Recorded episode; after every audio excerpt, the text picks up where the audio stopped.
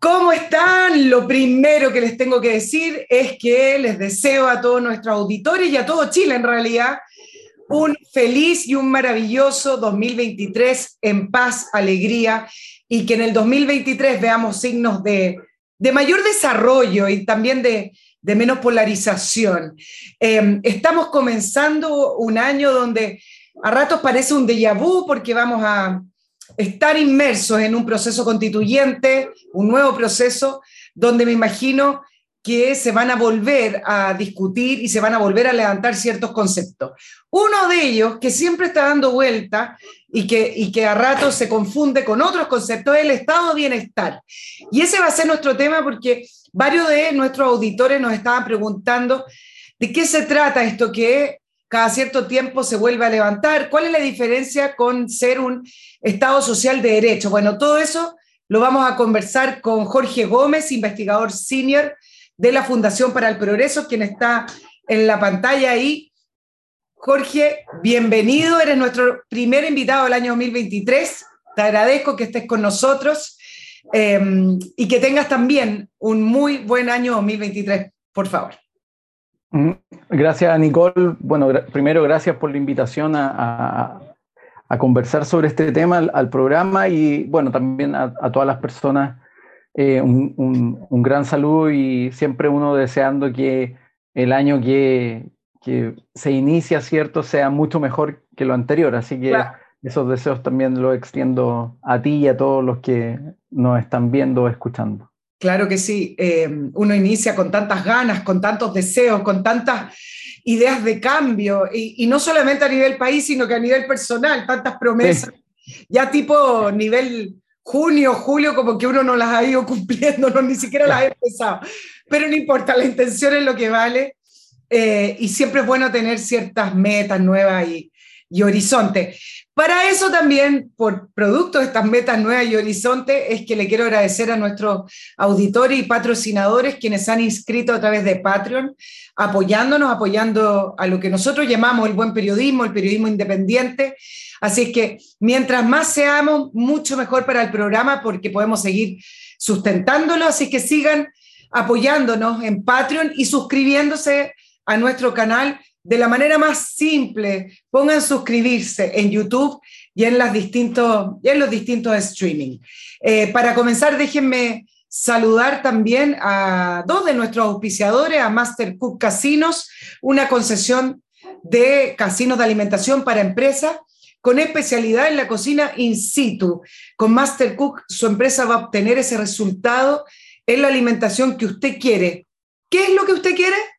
La comida como hecha en casa. Además que Mastercook siempre ha contado con la supervisión directa de sus dueños, algo que hace la diferencia en cualquier empresa. Cuenta con personal altamente preparado y además está comprobado como una buena alimentación contribuye a aumentar el bienestar y la gratitud también de los colaboradores y funcionarios de una empresa.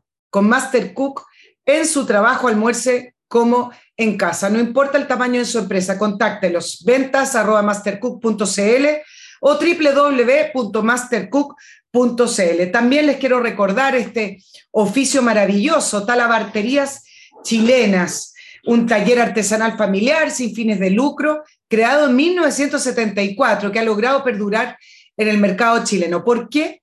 Porque tiene calidad. La artesanía no tiene por qué ser de mala calidad y en talabarterías chilenas. En 48 años han recibido innumerables premios distinguiéndose por sus diseños, sus materiales, sus formas, sus tramas y texturas artesanales exclusivas en cueros exóticos y elementos naturales chilenos de alta calidad que despiertan esa alegría del alma, como llaman ellos, y que no está muy lejos de ser cierto, es, real. Uno cuando recibe este tipo de, de, artesanía de alta calidad, pero a la vez que eh, motiva y llega al alma www.talabarteriaschilenas.cl, Raimundo Jaramillo R, y los contactan en el teléfono que también está en pantalla 5699 1831 934.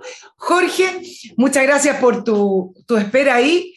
Comencemos al tiro con el tema del estado de bienestar. Cuando se habla de estado de bienestar, que tanto uno escucha y uno a veces dice, bueno, ¿qué puede ser malo estado de bienestar si están hablando de bienestar, no? ¿Qué significa, qué comprende el tema del estado de bienestar? A ver, yo creo que la idea del estado de bienestar es un concepto, una noción que ha ido cambiando a lo largo del tiempo. Es decir, probablemente los historiadores y la historia económica lo remonta a, en este caso, eh, el periodo Bismarck, donde se empiezan a implementar ciertas políticas desde el Estado, digámoslo así, eh, con una perspectiva o, un enfoque, llamémoslo así, social, ¿cierto? Eh, esencialmente el tema de las pensiones, en muchos casos el tema de garantizar ciertos seguros a los trabajadores en casos de situaciones, por ejemplo, de accidentes, cuestiones que eventualmente, y esto es interesante, existían antes eh, en la sociedad civil mediante organizaciones ya sea mutuales, asociaciones de, trabajadores, eh, organizaciones religiosas que se encargaban esencialmente de, estos problemas que son problemas que afectan al ser humano a lo largo de la historia, es decir, personas que se accidentan, que requieren una asistencia, eh, los ancianos que eventualmente van requiriendo mayor cuidado. Eso eh, existía y la, sociedad civil de alguna forma lo, afrontaba. y lo que va ocurriendo es que en el desarrollo de esta de esta política más bien estatal, eh, que lo inicia en el fondo eh, Bismarck y luego se va extendiendo a otras instancias y otros países, se va implementando la dinámica de que es el Estado el que se debe encargar de ciertas necesidades o ciertas coyunturas que afectan a las personas ahí se van implementando y van cambiando también las legislaciones. Eh, se van implementando legislaciones en términos, por ejemplo, seguros de cesantía, se van implementando una serie de elementos que apuntan a estos resguardos. Ahora, ¿qué es lo que ocurre? Que eso probablemente en el periodo de la posguerra ya cambia y tiene un enfoque distinto, ¿cierto? Que es el desarrollo de, lo que hoy día entendemos como un estado de bienestar si uno piensa siempre en la idea del estado de bienestar, uno piensa en los países escandinavos, ¿cierto? Que tienen de alguna, fe, de alguna manera una, una, amplia, yo creo que hoy día no tan amplia, pero amplia eh, gama de prestaciones o de garantías en términos de servicio para su ciudadanía eh, que va de la, a, la a, la par de un alto nivel de impuestos, ¿cierto? Eh, y, y, uno podría decir ahí hay un cierto nivel de eficiencia, pero hay elementos que también, por ejemplo, no sé, en el caso sueco, en los 90 entró en crisis y tuvieron que hacer una serie de reformas. Pero esa es un poco la evolución que ha tenido esto. Ahora, yo creo que hay varios como elementos que hoy día eh, se prestan a, la confusión en eso. Exacto. Vamos a ir a cada uno de esos elementos que se prestan para la confusión. Y uno de ellos, a propósito de la discusión de, de la constitución chilena, se estableció como un consenso en que Chile debe ser un Estado social de derecho. Eh, y eso es de manera transversal, izquierda-derecha, digamos. ¿Hay alguna diferencia entre decir Estado social de derecho y propiciar el estado de bienestar o, tenerlo como un objetivo final o son lo mismo? No sé, yo no sé si decir que son lo mismo. Yo creo que la idea del Estado social de derecho más bien responde a la evolución que el constitucionalismo ha tenido respecto a ciertos elementos que van configurando las constituciones. Y, la idea del Estado Social de Derecho apunta en el fondo a un Estado que eh, ofrece ciertas garantías, y ahí entran las discusiones y matices, respecto a ámbitos que uno podría definir eh, como de derechos de tercera generación, o incluso algunos más que se extienden, pero de alguna forma apunta a que el Estado asume un rol de garantía de esos derechos que ya no son los de primera ni segunda generación, sino que ya responden a eh, y uno ahí podría entrar a la discusión más bien a la prestación de servicios más que a la garantía de derechos. Y esa es una discusión que a mí me parece que, que ahí está subyacente. Claro, Jorge, eh, es súper buena esa, esa, esa, pregunta que tú dejas en el aire, porque eh, el, estado, el estado de bienestar implica o es implícito el hecho de que es el Estado el que provee los servicios de protección o más bien el estado de bienestar no implica que eh, tenga que ser el Estado y puede ser uno, un privado el que provea en el caso de la salud o en el caso de pensiones, por ejemplo. Esa pregunta me parece que es muy buena porque de hecho cuando uno mira el caso sueco, el caso sueco lo que ocurre es que en los 70, 80 eh, existía, digámoslo así, un monopolio más bien del Estado en la prestación y garantía de servicio. Ah, y yo creo que es importante el tomar las nociones de garantía y de, y de prestación, porque en el fondo lo que tiende a ocurrir, por ejemplo, a nivel de la discusión constitucional, es que se plantea, supongamos, que se garantiza el acceso a la salud o el derecho a la salud de, de los ciudadanos de un determinado Estado-nación, ¿cierto? Esa es la garantía jurídica, digámoslo así. Ahora, lo clave es cómo luego tú eso lo garantiza en términos estrictos en su implementación. Y, lo, y, lo que, y ahí hay una discusión que eventualmente a mí me parece que no está bien planteada, porque si uno mira el caso sueco, por ejemplo, en algún momento, mediados de los 80, principios de los 90, el Estado sueco de bienestar entra en una situación más bien de, de, de, crisis, ¿cierto? Ahí, por ejemplo, está el libro de Nima Sadandayi que le explica un poco este proceso, el de Mauricio Rojas también, eh, Suecia el otro modelo, donde de alguna forma lo que ocurre no es que eh, los suecos prescinden de su bienestar, sino que hacen un reenfoque en términos de la prestación y lo que ocurre es que ya no es el Estado el que se encarga de la prestación, sino que se garantiza un derecho a través de la acción de los propios privados. Eh, que uno, por ejemplo, en el caso de Chile, siempre la discusión, y uno lo podría plantear, es, bueno, ¿qué, ¿qué es lo que nos preocupa? ¿Nos preocupa que la señora tenga una buena atención de salud o que la señora se atienda y se tenga que atender en una, en una entidad estatal. Y yo creo que lo que debería importar en la discusión es que una persona que quizás no cuenta con suficientes recursos, sin importar si no tiene esos recursos, tenga acceso a una buena educación o, o una buena salud. ¿Y cómo tú lo puedes hacer eso? A través de un mecanismo, por ejemplo, como el voucher, que de alguna forma permite a la persona elegir distintos prestadores privados o estatales o, o, o mixtos, como quiera llamarse, que eh, le garantizan ese servicio. Entonces yo creo que muchas veces la discusión, sobre todo en América Latina, es más bien que el Estado garantice o que ningún privado ofrezca el servicio. Yo creo que el caso sueco muestra que tú puedes garantizar ciertos servicios o ciertos accesos a través de la acción de los propios privados, obviamente estableciendo ciertos marcos y reglas de exigencia para que tengan ciertos mínimos. Jorge, pero como las cosas no son sinónimos, ¿existe una diferencia que la Constitución diga somos un Estado social de derecho o somos un Estado de bienestar, por decirlo de alguna manera? ¿Existe alguna diferencia si eso queda escrito en la Constitución? Lo que pasa es que a mí me parece, me genera ruido que se pusiera eh, en la Constitución que Chile es un Estado de bienestar, porque eso implica una declaración eh, mucho más eh, amplia y, además mucho más exigente respecto a que el Estado eventualmente busca garantizar ciertos accesos o ciertos derechos.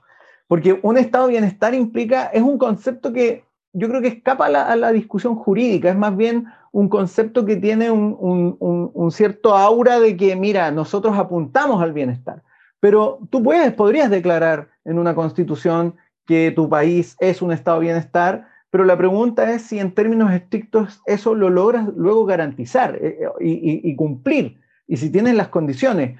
Hace poco salió un libro que, que, se titula Las constituciones aparentes, donde se muestra que hay varios países que tienen en sus cartas constitucionales una serie de derechos, bastantes derechos que se busca garantizar, pero que sin embargo no cuenta con las condiciones ni institucionales ni jurídicas para garantizar esos derechos. Por lo tanto, yo creo que, claro, hablar de un estado de bienestar es algo, es como que yo, quizás esto aquí lo, quienes vean el programa o lo escuchen, quizás discrepen, pero me parece que para que se entienda, es como que yo pusiera que Chile es un estado feliz. Exacto. Bueno, hay pero, que, que, lo tienen, que no significa claro, correcto. Pero, pero en el fondo la pregunta es si tú, primero, ¿cómo garantizas eso? Porque la felicidad se presta a muchas subjetividades. Y segundo, ¿cómo lo garantizas en términos de tu institucionalidad? Yo creo que es preferible hablar de un Estado social democrático de derecho y entendiendo que eso implica que hay ciertas garantías que el Estado se autoimpone eventualmente a hablar de un Estado de bienestar eh, en términos constitucionales. Claro, ahora Jorge, como suena bien esto del Estado de bienestar, es decir, vivo en un país eh, donde el Estado tiene como meta en que sus ciudadanos logren ese bienestar, pero varios autores lo desmitifican y hablemos un poco de las raíces. Eh, ¿Tiene raíces socialistas el Estado de bienestar? ¿Tiene raíces más bien de una mirada no sé si comunista, pero, pero sí, sí yo creo que socialista en el sentido de que el Estado acapara todo lo que puede hacer eh, un privado y donde deja poco espacio para eh, los grupos intermedios o incluso para la iniciativa privada? Yo creo que es una perspectiva estatizante. Y es interesante porque, claro, cuando uno quizás piensa en la perspectiva de que sea socialista, piensa que eventualmente las derechas no van a impulsar lógicas estatizantes. Pero cuando uno mira la historia del origen o el origen del estado de bienestar, que es impulsada por Bismarck y una perspectiva más bien, digámoslo así, conservadora dentro del, contexto, eh, yo lo definiría más bien como una lógica estatizante, donde lo que, lo que se plantea es que el único capaz de resolver los asuntos es el Estado. Y ese yo creo que es el problema, porque efectivamente, tal como dices tú, bajo esa perspectiva se prescinde de la sociedad civil. De alguna forma, la sociedad civil a la larga se ve anulada cuando esa acción se sobreextiende. Por ejemplo, volvemos al caso sueco. Hay un documental que hace poco tiempo atrás salió, que se llama La teoría sueca del amor, ¿cierto? Donde de alguna forma lo que va ocurriendo es que a medida que los sujetos presumen que el Estado se va a hacer cargo de una serie de asuntos, ellos dejan de hacerse cargo de asuntos que eventualmente solo le competen a ellos, como por ejemplo preocuparse de sus propios padres, que son ancianos. Entonces se produce la lógica, bueno, yo pago impuestos y que, bueno, no voy a preocuparme de mis padres ah, que están ancianos.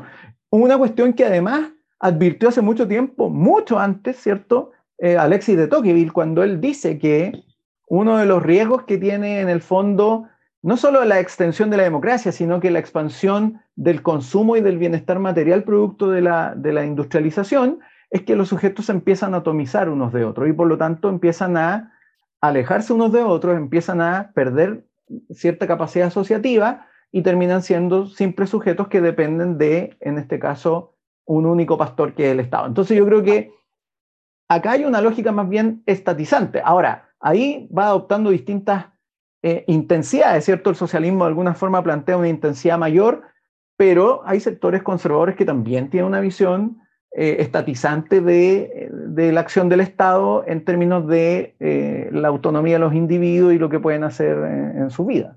Jorge, te dejo plantear esta pregunta porque tengo que saludar a dos auspiciadores más. Eh, los grandes mitos del estado de bienestar. Hay libros enteros, hay columnas enteras sobre los grandes mitos. Mientras piensas la respuesta, yo les recuerdo la solución para dejar su auto muy cerca del aeropuerto y esa solución es MC Parking. Usted se estaciona de una manera económica y fácil muy cerca del aeropuerto. ¿En qué consiste el servicio? Reservas online entrando a www.mcparking.cl, llegas directamente al estacionamiento desde, por ejemplo, Costanera Norte o Autopista de Espucio Norte. Son accesos muy simples y un bus de MC Parking te lleva a la puerta del aeropuerto. Es un servicio disponible 24/7 de lunes a domingo. Sale cada 20 minutos este bus de MC Parking hacia el aeropuerto y además tu auto queda completamente seguro, cuenta con guardias, cámaras y alarma. Mientras antes reserves tu espacio en MC Parking, más económico te va a salir el arriendo del estacionamiento y además te aseguras un espacio porque en enero y febrero son los meses de mayor movimiento en viajes, así que asegúrate tu espacio en MC Parking entrando a www.mcparking.cl. No dependas de ese transfer lleno de gente o del taxi que te cancela a último minuto y no va a llegar a tu casa a buscar. Y además, si usted está teniendo problemas con el olor de algunas alcantarillas o algunas cocinas, bueno, ustedes conocen lo que significa tener esos olores en las casas o restaurantes o en las empresas, bueno, la solución no es camuflar el olor con los sprays, sino simplemente eliminarlos de raíz. Y para eso, este producto fabuloso, Oxinova, que es la solución natural, ecológica y definitiva para el problema de los malos olores provenientes de los sistemas de aguas residuales. Esto puede ser en casas, departamentos, restaurantes, oficinas y sobre todo en viviendas que no están conectadas al alcantarillado, como pueden ser esas viviendas con fosas sépticas en la playa, en el campo o en la montaña. Es ultra efectivo Oxinova porque trabaja en base a bacterias benéficas aeróbicas. Ustedes búsquenlo en, eh, en, la web lo que significan estas bacterias, porque es muy interesante ver cómo trabajan y encima seleccionadas. Fácil de usar, es como un jugo en polvo, como una pastilla efervescente que se echa en agua, sin peligros, para ser usado por cualquier persona en forma segura, práctica y económica. No pierda más tiempo y dinero con productos químicos tóxicos, peligrosos de manipular y que además le van a dañar sus cañerías y el medio ambiente. Con Oxinova elimina el problema de los malos olores de raíz de una vez y para siempre. www.oxinova.cl. Jorge Gómez, los grandes mitos del estado de bienestar em, o de los mitos que se han ido contando a lo largo del tiempo con respecto a los beneficios del estado de bienestar. Perfecto. No, yo creo que hay un mito que se construye desde América Latina. Partiendo de América Latina tiene un, tema con estados que al final nunca han asentado institucionalidades fuertes y por lo tanto generalmente o hay caudillismo o hay oligarquías, pero nunca una estructura institucional inclusiva, como diría Acemoglu y Robinson. Entonces, desde América Latina se construye el mito o se genera un mito respecto a los estados de bienestar donde se presume que no hay pobreza, de que todos viven muy cómodamente, que todos tienen estándares de vida eh, eh, efectivamente elevados. Eh, y en realidad eso es un mito porque no necesariamente no hay pobres, no necesariamente todos tienen altos niveles de vida. si uno ha estado en los países, por ejemplo, efectivamente, no sé, los referentes como países escandinavos, hay situaciones que son eh, lamentables en términos de, pauperismo o, de miseria, ¿cierto? Eh, también yo creo que hay un mito en que todo es gratis. Ese yo creo que es un, elemento clave, porque se tiende a, olvidar o a obviar que todas estas estructuras de bienestar o estas institucionalidades tienen una alta carga, por ejemplo, impositiva. Eh, y en Chile, por ejemplo, se produjo ese mito o se alimentó mucho ese mito respecto, por ejemplo, al tema de las pensiones. Es decir, acá se planteaba, mira, en estos países las pensiones están garantizadas eh, eh, y la gente, todos viven bien, pero en realidad no se mencionaba o se obviaba nuevamente elementos claves como que la gente, por ejemplo, no cotizaba solo el 10%, sino que casi el 25% de su ingreso, que no todos los jubilados reciben los mismos montos, sino que en base a lo que han aportado van recibiendo y por lo tanto hay personas que si no aportaron a lo largo de su vida laboral, reciben en realidad seguros muy bajos eh, en términos de, garantía, es decir, no es eh, este mito de que todos poco menos que reciben altos ingresos. Entonces, hay un mito en ese sentido, hay un mito en términos del costo, es decir, acá hay una alta tasa impositiva y además también hay mitos en términos de eficiencia. Yo creo que eso también es un tema clave, porque también se tiende a plantear, por ejemplo, y a propósito de esto, esto es muy clave, no olvidemos, hace días atrás, por ejemplo, estaba Chantal Mouffe, ¿cierto? Chantal Mouffe, eh, que es, era, esposa, ¿cierto? Esposa de Ernesto Laclau, un referente de la izquierda en América Latina, ¿cierto? Y ella, de alguna forma, hoy, eh, acá estando en Chile, ¿cierto? Eh, sufrió una situación de salud y explicó que menos mal que esto no le ocurrió en en Londres, porque en Londres el sistema público de salud está colapsado. Entonces, se trata de plantear muchas veces que el sistema es eficiente, pero eso en realidad no es así. Por ejemplo, hay una hay otra película, a mí me gusta hacer referencias como el cine, el cine a veces refleja las cosas mucho más claras y la gente a veces ve más la película que un paper, pero hay una película que se llama Joe William Blake, que, eh, que, se refiere a eh, un, un, sujeto que le diagnostican una situación cardíaca y por lo tanto le ordenan que ya no puede seguir trabajando y por lo tanto él se enfrenta al aparato de salud británico eh, y al final se enfrenta a un sistema burocrático muy despersonalizado. Entonces hay varios mitos que están ahí construidos. Primero que esto no tiene costos, tiene altos costos, la gente paga altos impuestos, eh, son sistemas que no necesariamente están todos los accesos igualizados o, igual, son igualitarios en términos de calidad y hospitales más o menos variados en eso. Eh, y además la eficiencia no siempre está garantizada. Entonces yo creo que esos son como los mitos más, más importantes porque además son los que eh, a la gente le, le, hacen más sentido. Es decir, no, mira, ya todos reciben lo mismo, todos acceden a lo mismo. Eh, y todos acceden a, lo mismo de forma eficiente y eso no necesariamente es así en los casos en que existen estas estructuras de bienestar. Jorge, pero y el, el estado de bienestar llevado a su máxima expresión, eh, siempre se habla de Suecia, pero yo no sé si Suecia realmente es eh, el estado de bienestar llevado a su máxima expresión. ¿Funcionaron tal cual como estaban concebidos o siempre fue una orientación o un deseo, pero nunca llegaron a funcionar como, como, como se pensaba?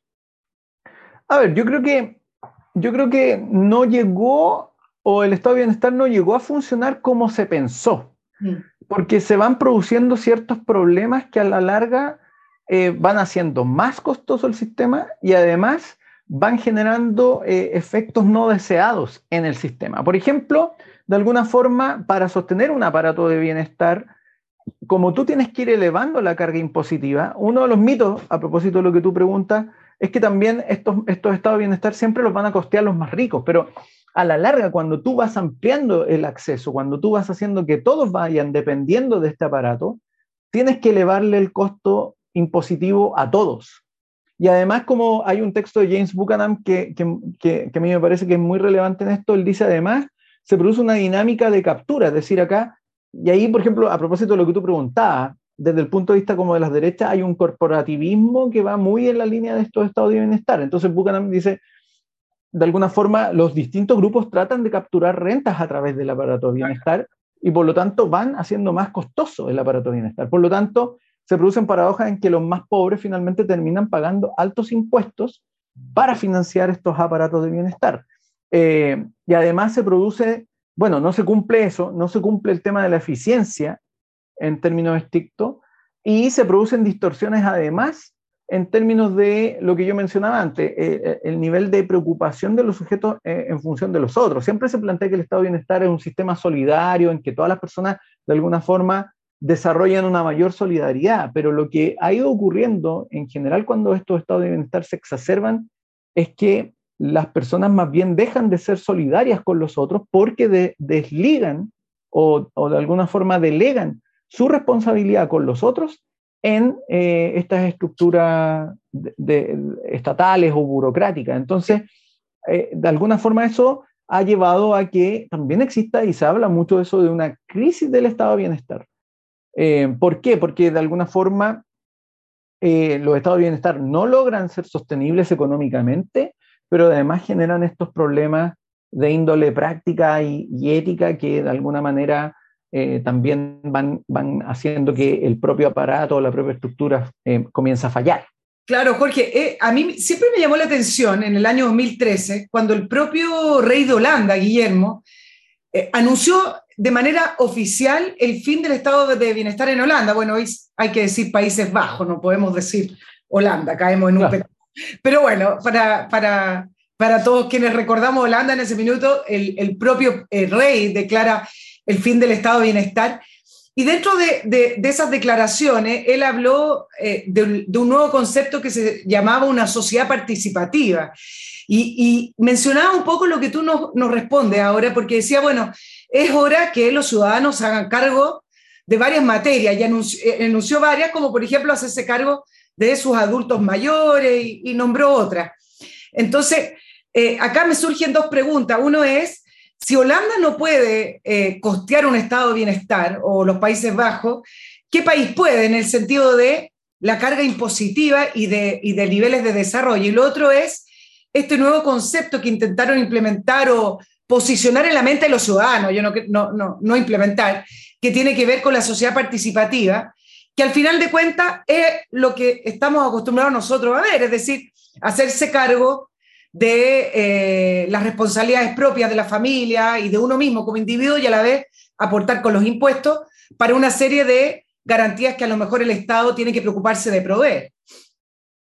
Claro, yo creo que hay un tema que me parece a mí clave en esto. Primero hay que ver em, el, concepto de eficiencia a mí me parece que es clave. Cuando uno, por ejemplo, piensa en el caso de Chile, porque uno podría, por ejemplo, considerando, por ejemplo, el informe de la DIPRES 2019, hay programas sociales que ni siquiera están evaluados en cuanto a su cumplimiento. Es decir, hay recursos que aportan los ciudadanos que van destinados, por ejemplo, a eh, ayuda social o a programas sociales que, sin embargo, no están siendo ni siquiera evaluados en su eficiencia. Es decir, hay un abierto despilfarro de recursos. Ese yo creo que es un punto clave. El otro tiene que ver con, eh, de alguna manera, la noción de que cuáles son los ámbitos donde tú eventualmente deberías garantizar cierto bienestar o cierto acceso. Eh, y aquí yo, por ejemplo, me remito a eh, Hayek, quien plantea que una sociedad que de alguna forma va generando un cierto crecimiento, un cierto desarrollo, no debería permitir que nadie cayera en situaciones, por ejemplo, de indigencia o de situaciones de... Él no habla de vulneración, pero de alguna forma situaciones paupérrimas, ¿cierto? Pensemos una persona que eventualmente es un anciano solo, que eventualmente no tiene quien lo cuide por, por X motivo, esa sociedad no debería permitir que esa persona termine, eh, no sé, muriendo de inanición en su propia casa. Debería ocurrir alguna instancia. Ahí lo que al final se abre como pregunta es, ¿cuáles son los incentivos que tiene la sociedad para abordar esos temas? Y ahí uno puede discutir cuáles son los incentivos, por ejemplo, en términos legales para el fortalecimiento de la sociedad civil, en el caso de Chile, por ejemplo, o de cualquier otro país y cuáles son también las tareas que eventualmente la propia autoridad o la institucionalidad del Estado debería tomar en ciertos casos. Entonces, yo creo que son claves estos elementos porque muchas veces lo que tiende a ocurrir es que se plantean dos perspectivas que finalmente no abordan nunca el problema, que es la idea de que, bueno, el Estado tiene que resolver, inyectémosle más recursos, pero nadie se hace la pregunta de la eficiencia, o la idea de, bueno, la sociedad lo tiene que resolver, pero nadie se pregunta si existen los incentivos para que la sociedad efectivamente lo haga eh, de manera también adecuada. Entonces yo creo que de alguna manera lo que debería ocurrir es que existan primero incentivos para que la sociedad civil lo haga. No puede uno solo apelar a la buena intención o a temas como de simplemente éticos. Yo creo que hay temas de incentivos, porque los seres humanos también actuamos de esa forma para que la sociedad civil aborde estos temas. Y también me parece que desde el punto de vista del Estado hay temas de eficiencia que también deberían ser analizados. De lo contrario, siempre se cae en esta, en esta discusión que al final para mí es súper súper fútil porque finalmente nunca eh, aborda el problema de, base. Entonces yo creo que cuando se discute sobre estados de bienestar en ese sentido, eh, se, discute como en el aire. Claro, Jorge, sácame de la siguiente duda. ¿Los estados de bienestar implicaron que aquellos países que los fueron implementando se convirtieron en países menos competitivos, en países muy caros y que fueron perdiendo espacio en el comercio eh, internacional o más bien producto del desarrollo de estos países, si hablamos de los países escandinavos, no fue un impedimento para poder seguir compitiendo en la economía global?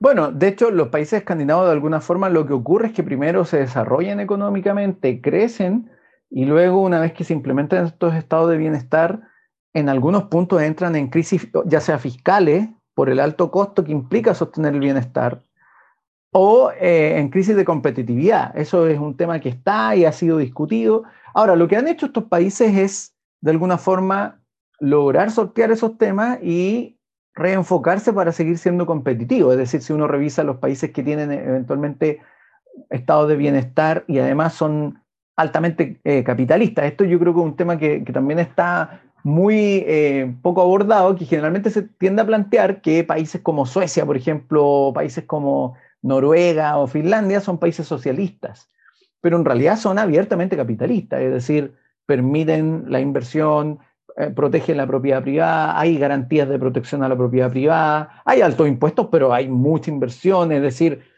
son países capitalistas en términos estrictos. Entonces, yo creo que muchas veces también se produce esta idea, o se trata de instalar esta idea que eh, para construir estos estados de bienestar hay que prescindir del capitalismo. Yo creo que al final, sin capitalismo no puede haber ni siquiera esta pretensión de estado de bienestar.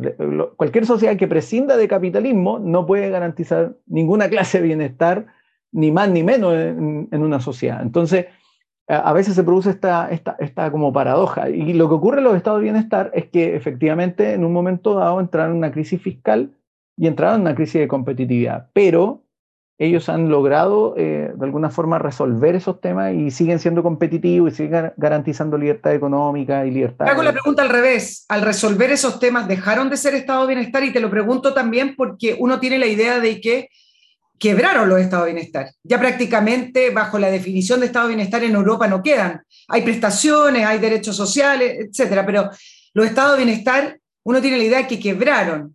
eh, y que hoy están funcionando de otra manera. Lo mismo con los países escandinavos, o más bien, hicieron reforma y siguen siendo estados de bienestar. Yo me atrevería a decir que, claro, el estado de bienestar como lo pensamos en términos de un estado que ofrece todo tipo de prestaciones, eso ya no existe. Pero sin embargo, siguen siendo sociedades con bienestar. Que es el punto clave. A mí me parece que es el punto. Son sociedades con bienestar, es decir, eh, y no solo porque tienen estas prestaciones que uno puede discutir si pueden ser mínimas o máximas, pero hay cierto nivel o cierto estándar en que las personas no, no, ya sea que no quedan fuera del sistema de salud, etcétera, pero además sus economías garantizan que la gente también no tenga que depender de estas prestaciones de manera radical. Yo creo que ese es un punto clave en esto. Es decir, cuando tú quieres tener efectivamente una sociedad con alto bienestar, lo que tienes que hacer es que las personas no dependan de tu Estado. Cuando tú haces que todas las personas dependan de tu Estado, no estás apuntando a generar bienestar en tu sociedad, sino que estás generando más bien dependencia. Estás generando más bien una, situación de, de, carestía entre las personas, porque además ningún Estado es capaz de darle respuesta a cada ciudadano en sus necesidades. Lo que tiene que apuntar una sociedad es a que las personas se puedan parar en sus propios pies, puedan responder a sus necesidades en general sin tener que recurrir a la ayuda de un burócrata o de una oficina del Estado. Yo creo que ese es como el punto en que los países que uno visualiza como países con estado de bienestar eh, avanzaron. Es decir, lo que ocurre es que hay un, nivel de ingreso per cápita y de desarrollo económico que finalmente las personas no tienen la necesidad de estar recurriendo en cada instancia de sus vidas a las prestaciones de, un estado de bienestar.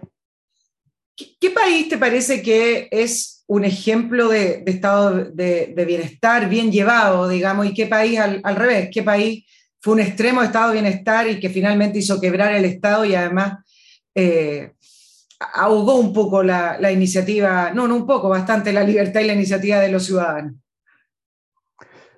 Es bien interesante la pregunta porque uno en realidad lo que va viendo es que en los distintos países hay como situaciones o matices que van visualizándose como problemáticas o como virtuosas. Yo creo que los países escandinavos en general han logrado equilibrar eh, el asunto. No perfectamente, porque obviamente no hay ningún sistema perfecto, eso hay que asumirlo, eh, pero han logrado equilibrar el tema eh, sin tener ni grandes cantidades de personas dependiendo de su estructura y por lo tanto han logrado evitar tanta sobrecarga y han logrado además permitir que su economía vuelvan a repuntar dentro de un contexto eh, complejo en el fondo que implicaba esta, esta situación de crisis fiscal.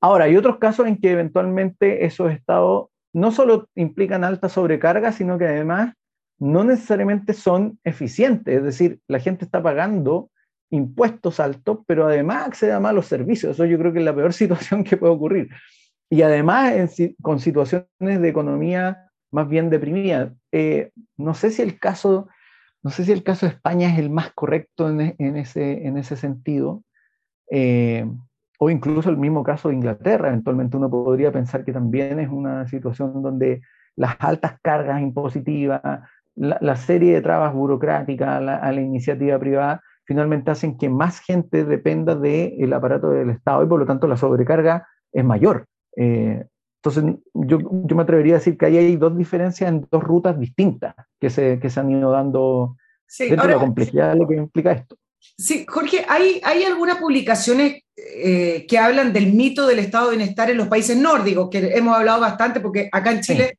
les encanta citar a los países nórdicos y la educación de Finlandia y, y todo lo que allí ocurre. Pero hay algunas publicaciones que dicen, ojo, que el gran salto al desarrollo de los países nórdicos vino antes de la implementación de los estados de bienestar, sino que más bien vino con la libertad económica, el emprendimiento, un aparato público súper eficiente, estamos hablando antes del estado de bienestar, pequeño, no burocrático, y todo eso permitió el salto al desarrollo de los países nórdicos. Posterior a eso se intentó ir implementando los estados de bienestar. Es decir, el estado de bienestar es una consecuencia del desarrollo económico, no es un factor de desarrollo económico, al contrario. Exacto, es lo que te decía al principio. Lo que ocurre es que los países primero crecen y luego van desarrollando estos aparatos de bienestar entre los 60 y los 70 luego entran en crisis y lo que hacen los países escandinavos en el fondo es adaptarse a la crisis sin sacrificar. Por eso digo, no, lo que hacen, por ejemplo, es que ya la provisión, no sé, pensemos, eh, la provisión de la escuela ya no está a cargo del Estado, sino que a cargo de la sociedad civil, de privado. Entonces lo que hacen es prescindir del monopolio del Estado, pero sin prescindir de la prestación. Es una adaptación, a mi parecer, que logran hacer. Eh, pero efectivamente el desarrollo, tal como lo plantea Johan Norberg, ¿cierto? Él dice, lo que ocurre primero es el desarrollo económico. Y hay varios factores ahí que inciden en eso. Eh, de, de, hecho, la misma situación bélica de Europa en la Segunda Guerra y la Primera Guerra hacen que los países escandinavos tengan un aparato productivo que no está dañado por la propia guerra y por lo tanto ellos de alguna forma se vuelven también oferentes para estos países que están en el piso. Entonces hay una serie de factores que van ayudando a ese desarrollo y que luego, esto, esto es lo, lo, clave a mi parecer, es que estas sociedades que van creciendo de alguna forma eh, y se van modernizando, entran en esta fase como de expansión de prestaciones, que es un poco lo que también va diciendo Hayek, que es como a medida que esta sociedad se va enriqueciendo, también los estándares y exigencias van aumentando. Ahí hay un, uno podría decir que hay una cierta paradoja, ¿cierto? En este desarrollo económico, a mayor riqueza, eh, todos asumimos que los estándares son más elevados. Y yo creo que en el caso de Chile también ocurre algo similar. Es decir, es una sociedad que rápidamente crece, hay una, es una sociedad que rápidamente se moderniza, se elevan los estándares, se, se extienden los accesos y por lo tanto todos asumen que los estándares hoy día son de un, de un nivel y no de lo que existía hace 40 o 50 años atrás. Entonces, ahí hay un desafío que a veces las sociedades lo responden con estos bienestares, estos estados de bienestar, eh, y ahí, claro, el, punto es si eso es exitoso o no. Ese yo creo que depende de otros factores. Claro, y, y, como nadie está ajeno a la corrupción, también leía algunas publicaciones sobre el mito del estado de bienestar en Suecia, que a lo mejor quizás Suecia es un ejemplo de, de, llevado al extremo en el cual por un momento funcionó, pero luego de eso, eh, y dada la alta carga tributaria y la cantidad de recursos que manejaba el Estado, comenzó, se comenzaron a tejer todas estas redes de corrupción que al final empezó a permear lo que tú hablabas, la eficiencia y los servicios, es decir, la calidad de la educación que se entregaba antes ya no era la misma, la calidad en salud ya, ya no era la misma, es decir, por un tiempo se consiguió lograr la alta carga tributaria y la entrega de esos servicios, pero ya luego de eso todo se empieza a corromper porque están en manos de unos pocos. Exacto, ese es un tema que probablemente la escuela del Public Choice lo ha analizado muy bien, que en el fondo el cómo se va produciendo la casa de rentas desde, o la captura del regulador, ¿cierto? Está el riesgo de casa de rentas por un lado, que no es solo el actor político el que casa rentas, también está, por ejemplo, el, eh, ahí puede haber un empresario que busque cazar rentas, puede haber un grupo de interés que busque cazar rentas, un sindicato, un colegio profesional, etc. Se produce ese incentivo muy alto, ya que el único que de alguna forma distribuye esa renta es eh, el aparato estatal, es decir, el acceso a renta ya no está mediado por la acción en el mercado, sino que por eh, cuánto tú logras que desde el aparato estatal te den esos recursos. Ese es un riesgo. Y el otro, a mí me parece que es un tema clave, que es el riesgo de la captura del, del, propio, en el fondo, em, fiscalizador, ¿cierto? El, el, el, propio, regulador. Es decir, cuando se empiezan a generar estas situaciones en que finalmente el regulador, por la información que maneja, empieza también a obtener renta. Y también se produce el fenómeno del burócrata, el usor del deber. Es decir, como la renta ya está garantizada, no es necesario cumplir bien la tarea. Todos esos son elementos que afectan de alguna forma a, los sistemas burocráticos, a los sistemas políticos, cuando eh, el acceso a la renta está eh, en gran medida monopolizado por el aparato estatal. Y ese es un riesgo que efectivamente ocurrió en los estados de bienestar. Por eso entraron en una crisis fiscal y también en, situaciones de corrupción. Eh, y, claramente los afecta en ese sentido. Claro, y uno proyecta eh, cuando se plantea el estado de bienestar. Por ejemplo, en la última reunión en Cerro Castillo del gobierno del presidente Boric, varios ministros empezaron a levantar este tema de como objetivo el estado de bienestar en Chile, es decir, como objetivo de gobierno. Y uno dice, bueno, si realmente quieren cumplir ese objetivo con el Estado chileno tal cual como está hoy o como lo conocemos, eh, me parece que hay muchas más amenazas y peligros a conseguir ciertas garantías de estado de bienestar para los ciudadanos chilenos. El Estado hoy en Chile me parece que es un tragamonea, una cosa así, o no, no sé, ¿cómo lo explicaría? Lo, que tú mencionas refleja muy bien la debilidad del debate público en Chile, porque de hecho lo que se debería estar eventualmente discutiendo es cómo tú modernizas tu Estado hoy día. Y, como te mencionaba, tú tienes, por ejemplo, hoy día programas sociales que reciben recursos, que reciben recursos que provienen de los contribuyentes y que sin embargo son programas sociales que ni siquiera están siendo evaluados en su, en su eficacia, en su eficiencia. Es, es el, el, déficit que tiene. Y eso tú puedes extenderlo a una serie de otras instancias. Es decir, hoy día, si nosotros nos preguntamos, ok, ¿cómo se maneja el presupuesto en las municipalidades? Ahí hay una caja negra que, efectivamente no, no está visualizada. Entonces, yo creo que la discusión en Chile, eh, eh, lamentablemente y, quizás no extrañamente, se enfoca en eventuales resultados sin mirar con qué tú quieres garantizar esos resultados. Es decir, eventualmente si tú quieres generar un mínimo, un, como diría Hayek, un safety net, ¿cierto? En una sociedad, lo primero que tienes que ver es si tu aparato estatal, tu burocracia es lo suficientemente adecuada para aquello. Y yo creo que en América Latina el problema general es que siempre se tiende a presumir los resultados de ciertas propuestas más que cuán funcional es, por ejemplo, un aparato del Estado. Y esto, la crítica la hago en dos sentidos. Por un lado, en, estas propuestas, mira, tenemos que caminar al Estado bienestar y más, y más bienestar sin evaluar si el Estado es efectivamente eficiente.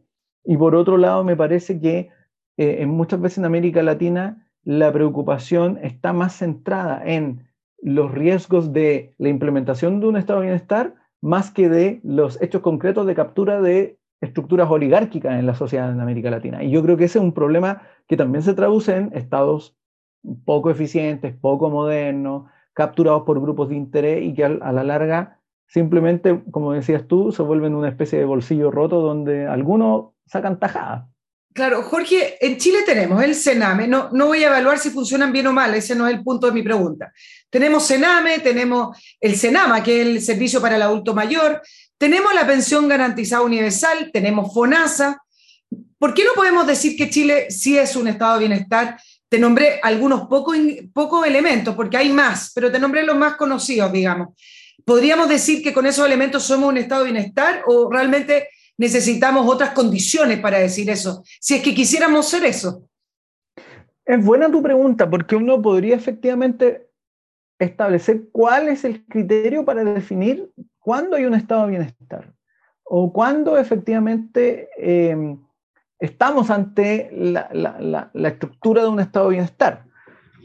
Yo no sé si eh, Chile es, un estado de bienestar. Yo creo que ahí entra el punto que, que te mencionaba antes, que al final estos estados de bienestar, eh, que uno siempre imagina estos países europeos, ¿cierto?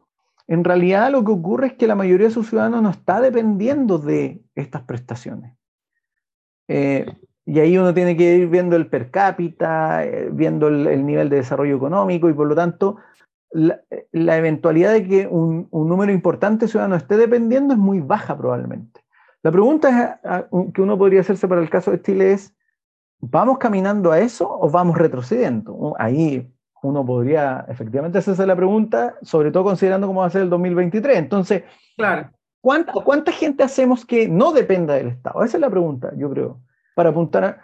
Porque tú podrías, por ejemplo, nosotros podríamos concordar, decir, mira, cuando una persona eventualmente sufre un accidente invalidante, esa persona además sostiene a su familia, eventualmente tú podrías darle una garantía, una renta y accesos pero, pero cuando esa persona eventualmente puede sostenerse en sus propios pies y buscar un empleo, etcétera, etcétera, quizás eso no debería existir. Entonces, la pregunta es, ¿a cuánto sacamos que no dependan del Estado? Yo creo que ese es el problema que se produce muchas veces en términos de discurso, que lo que se plantea al final no es que no dependamos del Estado, sino que dependamos de muchos aspectos del Estado. Yo creo que eso a, la larga hace que las sociedades se atrasen que se pierda talento, que se pierda la opción de generar más riqueza y más bienestar. Y por lo tanto es una paradoja en términos estrictos. Se nos promete más bienestar, pero en realidad se nos está anulando la posibilidad de tener más bienestar. Y yo creo que es un punto que la discusión a veces no se plantea. Y la, y la discusión además y la mirada es muy homogeneizante, porque en otras...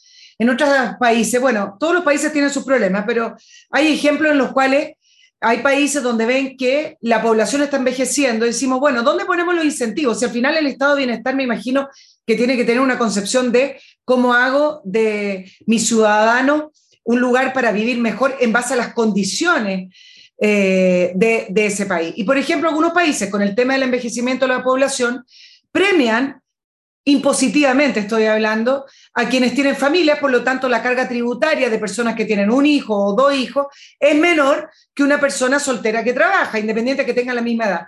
Tienen un sistema de una mirada un poquito más inteligente para poder proveer ese, ese bienestar. En cambio, en Chile da lo mismo si tú eres un soltero de 50 años que no tiene grandes responsabilidades económicas, versus otra persona de 50 años que tiene que tener y mantener a, tres hijos en el colegio, en la salud, etc. Entonces, también me parece que la mirada es muy homogeneizante en, en, nuestro país. No, no quiero hablar de otros países de Latinoamérica porque yo no vivo ahí, pero estamos hablando de Chile. Sí. Y fíjate que eso se evidencia, por ejemplo, cuando en algún momento dado se discutió la idea de un impuesto negativo en el contexto de la pandemia, eh, que es una propuesta que hace Milton Friedman en, en el 64 y otros autores más, que apunta a que eventualmente en una economía donde tú tienes diferencias de ingreso, tú puedes generar incentivo para que los que tengan menos ingresos vayan de alguna forma insertándose en el mercado a través de un impuesto negativo. Es decir, le vas dando como una especie de aporte en función a eh, cuánto va ganando y si va ganando más, obviamente le dan menos, menos aporte. Eso implica también eh, cierto análisis a nivel de impositivo y sin embargo, desde el punto de vista de la clase política en Chile, eso no, no, era, lo, no era importante, no lo consideraron. Porque para ellos es más fácil simplemente cobrarle impuestos a todo. Y, tú tienes hoy día la paradoja con la inflación, por ejemplo, de que tú tienes personas que hoy día tienen ingresos bajos, ¿cierto? Y que sin embargo eh, se les cobra un impuesto a través de la, de la, de la inflación, ¿cierto? Y se les cobra el IVA. Eh, eh, sin importar si la situación se ve mermada, ¿te fijas? Y eso está afectando no solo a las clases, a los grupos más pobres, sino que también a las clases medias y un impacto bien fuerte. Eh, y sin embargo, los grupos políticos eh, parecen no discutir sobre estos temas, ¿te fijas? nadie, por ejemplo, todos hablan de hoy la inflación, el impacto de la benzina, pero ¿cuántos se preguntaron ¿Y qué pasa si se baja, por ejemplo, el porcentaje del, del, tributo o del impuesto en la benzina? Nadie lo menciona, parece que eso es como un, tema tabú. exacto, entonces ahí tú ves que de alguna forma los grupos políticos de manera transversal visualizan esto de una manera muy mecánica al final. Eh, y, por lo tanto se dan poco el trabajo de pensar en eh, dinámicas, como mencionabas tú, por ejemplo, mucho más eh, inteligentes, por ejemplo, a la hora de incentivar, no sé, la renovación de la población. Eh, por ejemplo, podemos pensar el tema de la, propia migración, es decir, los países que necesitan población más joven generan una serie de incentivos para una migración además inteligente, es decir, para atraer buen talento, no es a puertas abiertas en, en ningún caso, pero está pensada para seguir garantizando ciertos estándares de vida que esos países eventualmente han alcanzado. Entonces acá yo creo que en Chile se produce una paradoja o se produce al revés. En vez de buscar elevar los estándares o mantener los estándares, parece que estamos mermando incluso los estándares que se habían alcanzado. Habían alcanzado, claro. Jorge, a propósito de la discusión constituyente, esto es un tema que se repite una y otra vez. Em, ¿Es lo mismo hablar de estado de bienestar a un estado solidario? Y eso se contrapone con eh, un Estado subsidiario. Es decir, esos, esos tres conceptos parecieran que fuera uno cada uno. Eh, pero me parece que el Estado de bienestar no tiene que ver con Estado solidario o Estado subsidiario, ¿no? Mira, es interesante porque cuando se habla de Estado solidario o de bienestar, de alguna forma lo que tiende a ocurrir es que se moraliza la discusión. Porque ¿quién va a querer estar en contra de un Estado solidario? Pero ahí hay un, un tema como hay una triquiñuela semántica en eso, porque finalmente el Estado no es solidario en términos estrictos. Primero porque el Estado, los recursos del Estado no los obtiene ni los genera el Estado. No, los, solidarios somos los contribuyentes, los que pagamos todos los días los impuestos. Exacto, los generan los ciudadanos. Y además se produce un tema, porque si tú piensas en, en una persona que eventualmente recibe hoy día el ingreso mínimo y que además paga IVA en cada cosa que adquiere, y que además eventualmente eh, paga otros impuestos, eventualmente si es que paga impuestos, porque ahí también hay toda una discusión, pero esos recursos también van en beneficio de quizás otra persona que tiene mayores ingresos que esa persona. Entonces, también acá se produce una triquiñuela semántica al apelar a una solidaridad que no es tal en términos estrictos, porque primero el Estado no es, no es solidario, el Estado no es solidario, es una entidad, ¿cierto?, que eventualmente lo que hace es dar prestaciones, pero da las prestaciones también eh, a cambio de que tú también pagues impuestos. Hay una serie de exigencias que te va poniendo el Estado, más si tú quieres emprender, más si tú quieres eh, insertarte en, no sé, en el sistema bancario, en una serie de instancias donde hay reglas que se te imponen desde el Estado. Y por lo tanto, decir que el Estado es solidario, así como, como daditativo, ¿cierto? Que simplemente nos da cosas, eh, es un engaño semántico en términos estrictos. Y eso lo que, lo que busca es, moralizar la discusión, si te fijas en eso. Em, porque finalmente, cuando la gente piensa en el Estado solidario, se olvida de que finalmente el Estado igual te cobra impuestos, que el Estado igual te va a cobrar las contribuciones, que si tú te atrasas con las contribuciones te va a amenazar con el embargo, te va a amenazar con eventualmente la cárcel.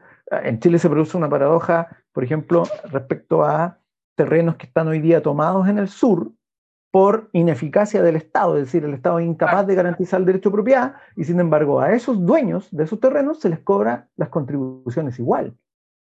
Entonces, ¿de qué estamos hablando cuando me quieren decir que el Estado es solidario?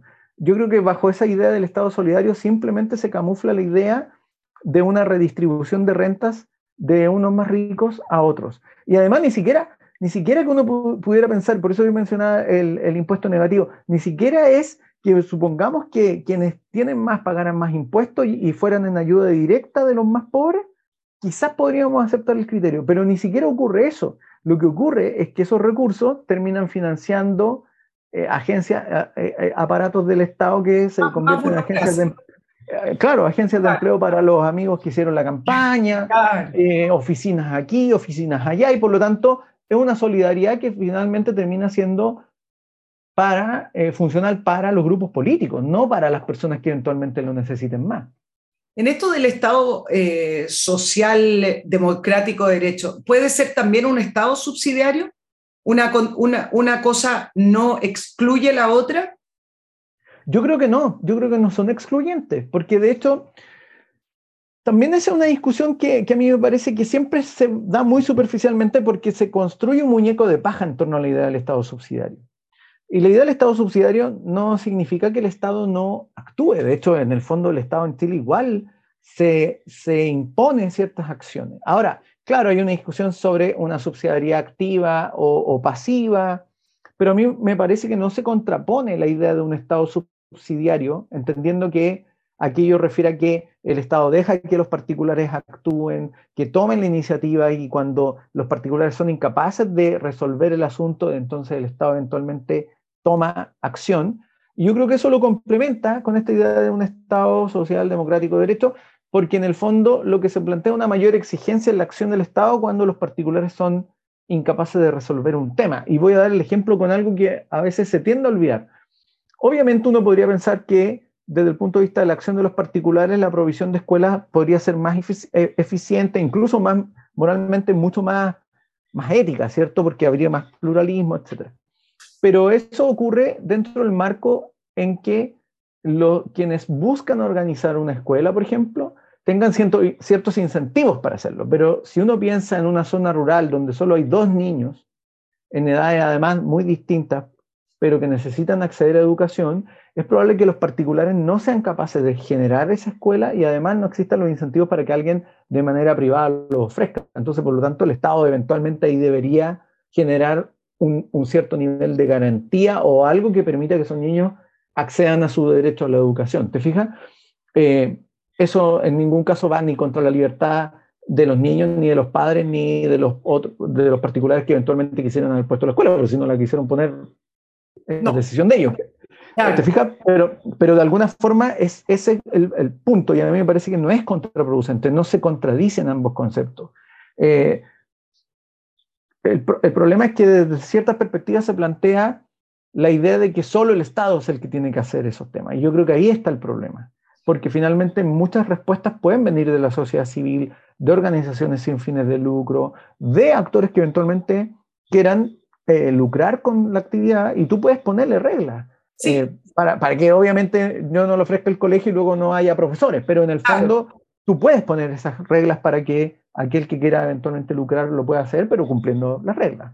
Jorge, ¿no te parece que eh, esa adversión que se vio el, el, año 2022 en el proceso constituyente, en el primer proceso constituyente con respecto al mercado, a proveer estas cosas, es porque hay una mala noción de la idea de mercado y mercado eh, para muchas personas simboliza a los grandes empresarios. No se entiende el mercado como el lugar de encuentro de la sociedad, donde se intercambian ideas, bienes, eh, servicios, eh, donde, donde pasa la vida en, sociedad, sino que se entiende mercado, grandes empresarios, por lo tanto cerrémosle la puerta. ¿Te parece que ocurre esa, eh, ese, entendimiento equivocado con respecto al mercado en Chile? Sí, a mí me parece que se produce esa idea eh, y de alguna forma responde a la perspectiva de que solamente hay virtud en el Estado. Ese es el, punto detrás, ¿cierto? Es como, mira, en realidad cuando está actuando el Estado siempre hay, una, hay un virtuosismo, hay un desinterés, cuestión que es un mito también, eh, viendo lo que estábamos comentando antes del burócrata, el usor del deber, eh, la captura de renta, etc. Hay un mito ahí de que cuando actúa el Estado siempre es desinteresadamente. Y, en segundo lugar, está el mito de que cuando actúa el o cuando se opera en el mercado, los agentes en el mercado siempre están eh, buscando timar a los otros. Esa es una presunción que también es muy predominante y, y, bien particular, porque uno va a la feria libre y, los feriantes no, no, están tratando de timar a las personas. Eso no significa que todos los actores sean honestos. Hay actores que son deshonestos y por eso las leyes, las leyes sancionan al estafador y hay eventualmente actores que abusan de, de eventuales posiciones o abusan de información. Eso ocurre y por eso las legislaciones lo sancionan. Pero no todos los actores van con la disposición de timar a los otros, porque si no, no podría haber intercambio ni en la feria libre. Entonces, yo creo que están esas dos presunciones que además ahí sí hay que ver que eventualmente ha existido en algunos casos situaciones que alimentan esos discursos. Eh, ¿Te fijas? Eh, es decir, hay acciones de, ciertos grupos, digámoslo así, ya sea empresariales, empresas particulares, situaciones que eventualmente exacerban estos discursos, pero el problema es que quienes toman esos casos, lo que hacen es, de un caso particular, extrapolarlo a la generalidad. Y yo creo que ese es el error, ¿te fijas? Porque no todos los agentes en el mercado quieren estafar a la gente. Por ejemplo, en el caso de la educación, lo que ocurrió es que efectivamente había universidades que, por ejemplo, no sé, ofrecían la carrera de medicina y tenían de decana en medicina a una persona que no tenía ni siquiera los estudios mínimos de medicina. Entonces, ahí hay un problema pero que es un problema particular. Y ahí eventualmente la autoridad debería resolver eso, sancionar eventualmente. pero, pero, eso no implica que todos los oferentes actúen de la misma forma. Y yo creo que a veces se tiende a exacerbar eso. Claro, pero justo me diste el ejemplo de un área donde para poder operar, operar no estoy hablando ese, eh, del punto de vista científico, sino que funcionar eh, esa, esa facultad o bien esa universidad necesita el permiso del Estado. Es decir, ahí falló también el Estado en, dar eso, ya sea por ineficiencia, por ignorancia o por corrupción. Eh, entonces, al final siempre es eh, una cadena de interacciones donde nunca es solo el mercado y también donde nunca es solo el Estado.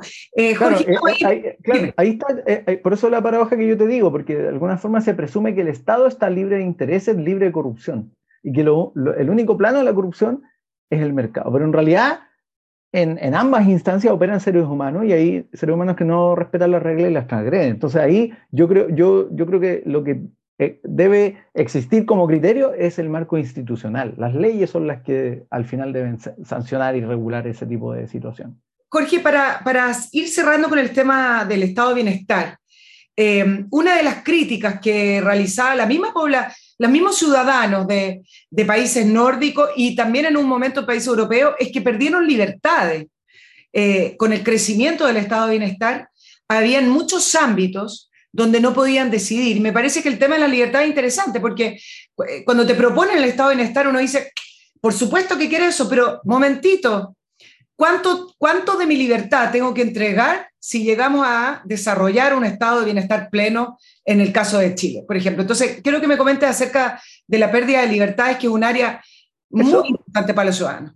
Eso es bien interesante porque de alguna manera, claro, la presunción de un, bienestar, uno eventualmente lo, a priori, eventualmente lo evalúa bien. Pero cuando uno considera, ok, ¿cuáles son las implicancias de esto? Y en términos, por ejemplo, la implicancia en términos de la injerencia de la autoridad sobre mis decisiones, sobre mi vida, eventualmente uno podría eh, evaluar si es o no admisible esa situación. Y yo creo que ahí hay un punto que en general la, reflexión liberal, los pensadores liberales a inicio del siglo XX lo advirtieron, es que cuando se empieza a plantear esta idea de un aparato o una estructura burocrática que se encarga de cada asunto, es un crecimiento exponencial, no hay freno, porque finalmente nunca va a haber un contrapeso, nunca va a haber una excusa para no garantizar esto. Si ya te garanticé el tener internet, bueno, te puedo garantizar otra cosa además.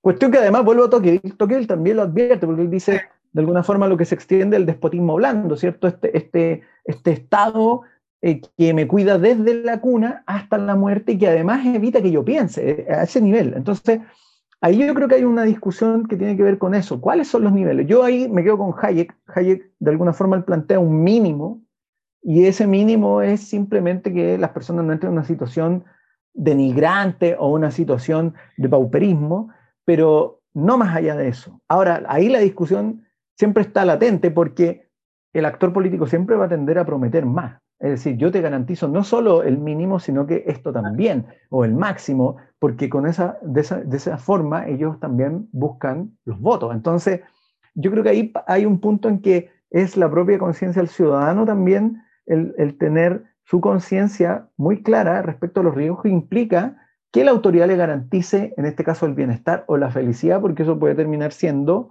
el, fin de su propia libertad, que es lo que ha ocurrido además en los países donde, donde esa promesa se ha tratado de instalar. Claro, mira, más que conciencia, Jorge, me parece que conocimiento. al final es importante no quedarse con estos, estos conceptos que suenan tan bien, que creemos que allá en el Edén de Europa o Escandinavia funcionaron maravillosos y que viven muy felices todos porque en esto eh, del nuevo proceso constituyente vuelven a salir estos conceptos, pero hay que conocerlos y esa es la idea de esta entrevista. Así que te lo, te lo agradezco. Muchas gracias por haber estado con nosotros. A, Nicole Rodríguez, le quiero agradecer a Jorge Gómez, investigador senior de la Fundación para el Progreso, y a ustedes les deseo un feliz año 2023 y que para Chile sea un año de paz y puedo decir bienestar, no estado bienestar, pero de bienestar. Que estés muy bien, Jorge, para ti también, que estés muy bien. gracias, Nicole, que estés bien, gracias. Tchau, tchau. Tchau, tchau.